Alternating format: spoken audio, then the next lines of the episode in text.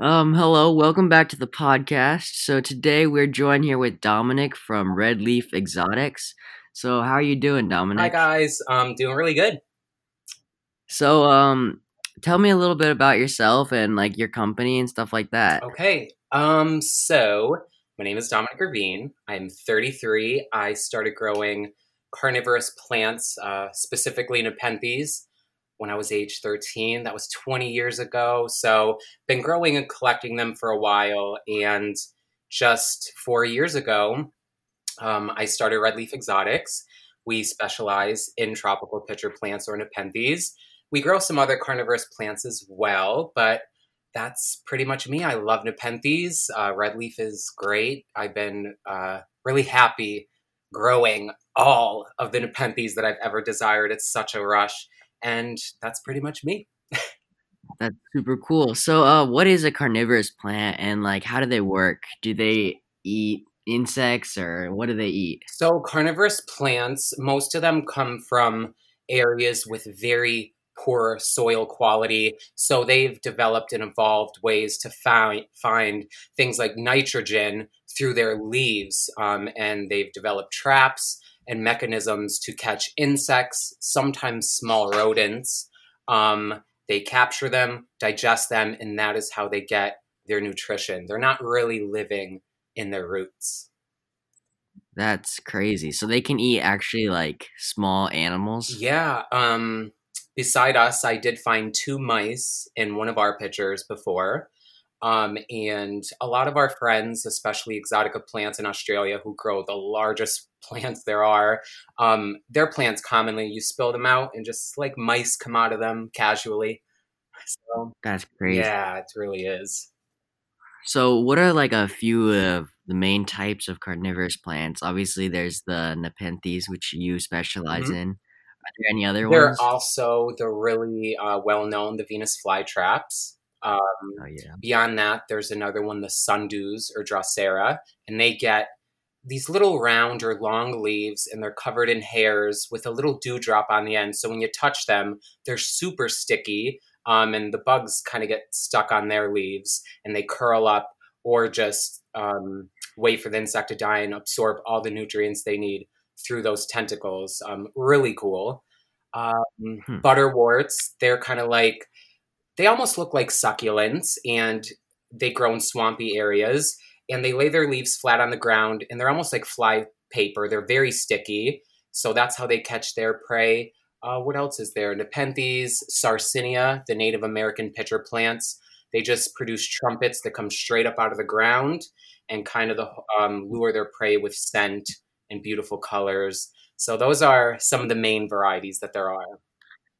That's very cool. So um you specialize in the Nepenthes and how do the Nepenthes catch their prey? So you said they're a pitcher plant? Um yeah, so how does that work? So, just like the name suggests, they th- the ends of the leaves have this beautiful. It almost looks like a, a string first, a tendril, and then on the end, this big pitcher blows up um, that resembles like a pitcher of water, and the water inside of them is actually digestive enzymes, um, and they have a, a lid and a beautiful display around the opening of the pitcher called a peristome and they attract with color, scent, um, scent and color to of the main ones that attract the bugs to them. Hmm. And then the bugs just fall in and get digested? Yes, uh, the lip that is around the pitcher edge or the peristome is very slippery, and it has a ton of rib ribbings going around it. And when the insects on there climbing around, it just kind of directs them right into the pitcher itself. Um, but yeah, really interesting how they they kind of don't do anything Yeah. but sit there, but they have all Yeah, that's really crazy. yeah. So, um, what are like the basic care guides of them? Is this like a humid plant or is it more of like a desert type plant? And like, how would you get started if you wanted to grow Nepenthes or other carnivorous plants? Um, I would say Nepenthes are probably they are on the higher end um, of humidity levels. Like they love super high humidity in order to grow their best, produce those colorful pictures. So I would say a good humidity level for in home would be 65, 70%. Um, 80% is really the sweet spot, but a lot of people have mm. difficulty achieving that inside unless they had a grow tent or a terrarium. But they really do like um, very high humidity. Um, they don't like dry air a lot of times when people do bring them inside if they're growing them outside in the summer. Um, in the winter, they will stop producing pitchers because it's really, it can be really hard um, just on a windowsill with a heater in the house to keep that humidity where the plants actually really like it. Yeah.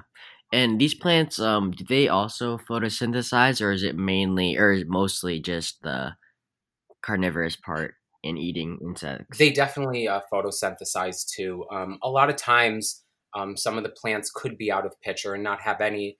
And when that's happening, they are getting their, their food through photosynthesis. All right, cool. So, where would you buy a pitcher plant or any other carnivorous plant? Red Leaf Exotics. Hello. no, um, that's your place, right? Yeah. Well, we specialize in Nepenthes. Really, we do sell some Drosera and stuff here and there, but honestly, Nepenthes all the way. But as far as like Venus flytrap, Sarracenia, there's a, a, ton of places you can go. There is Sarracenia Northwest in Oregon or Washington, I believe, and they specialize specialize in more the temperate plants like Drosera, uh, Sarracenia, butterworts. Um, there's Jeremiah Harris. He is a private grower, but also sells a ton of fly traps and just a little bit of everything. Um, those are the two I think can think of off the top of my head, but there are quite a few nurseries um, if you Google that do sell these other kinds of plants. Yeah, it's really cool. I never thought about how widespread this hobby is, and besides just like the Venus tr- fly traps and like school classrooms and things like that. Yeah, it's really the hobby has really grown, and now with social media, there's just like little nurseries popping up everywhere. Um, they're becoming uh, more in demand, even now, especially with uh, Corona. People are finding new hobbies and they're getting into carnivorous plants, and the hobby itself has really blown up in the past couple years. I love it. yeah, it's super cool. So, um, how do you propagate your plants, or do you buy them straight from the wild? So, never get anything from the wild today. um, we get all of most of our plants um, from Exotica Plants in Australia. And a lot of people that follow us know um, EP. They're the world's greatest Nepenthes nursery. Their pitchers are so big you could put your hands in them.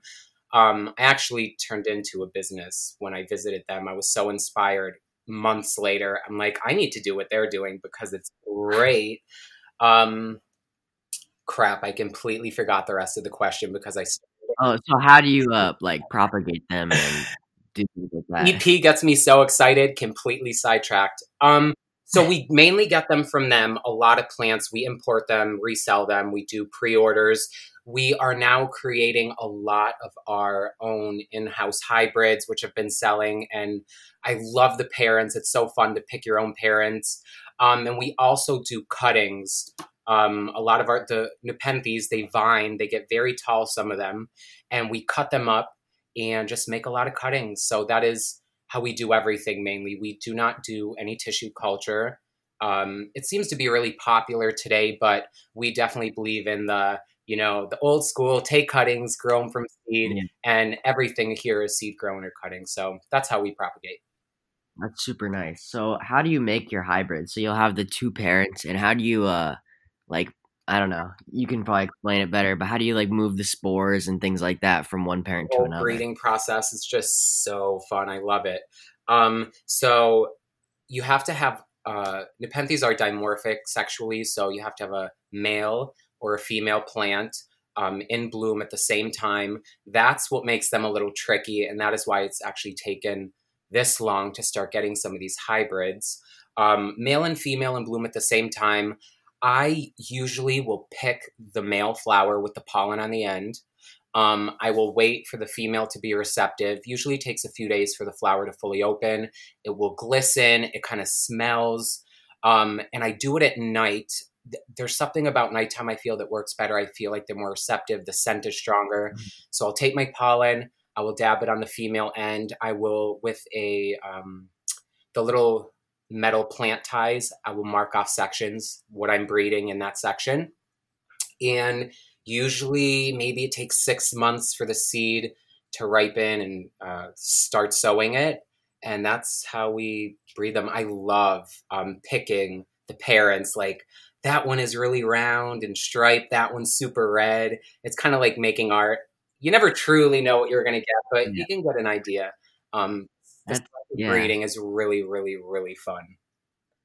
Mhm. So uh, you said that you have to sow the seeds. Where do you get the seeds after you uh, put the pollen on the flower? So once you pollinate the flower, the female will start to expand the female part of the flower. It'll probably get an inch long. Um, and then it will slightly turn brown. And this is after a month's time. Um, I usually go around and kind of squeeze the pod if it's been on there a really long time. And if it gives me like a little crack, I'm like, okay, I'll harvest it. But you will, when you open the pod, there's hundreds of seeds in there, and they're very thin with a little circle in the middle. Um, in the wild, they usually blow through the wind and land in trees or whatever. But that's how I get the seeds, and then I will plant them on peat moss or sphagnum moss. Have to stay misted at all times, and they have to be on the soil surface too. Um, they don't get planted under, and just keep them super moist, good light, and usually in eight weeks they sprout. That's super cool. So from the time that you pollinate the flower, how long will it take to get like a picture from that little baby? So I would say your first picture that could be so little. People actually love seeing the tiny, su- the little tiny ones. It's they're kind of funny looking. Um, I would say, let's see, six months to pollinate, get the seeds, plant it eight weeks. Um, hmm, I would say a little over a year. Hmm. Yeah, That's cool. yeah. So it's a pretty long process It, for these plants. it really is. It takes close to three years. I would say two and a half, three years to get a plant up to selling size. Huh. Yeah, very slow, but it, it is really fun. That's super cool. Yeah. Um, I think that's all we have for today. Thank you so much for joining us Yeah, here, oh, and have a good day. You too. Thank you.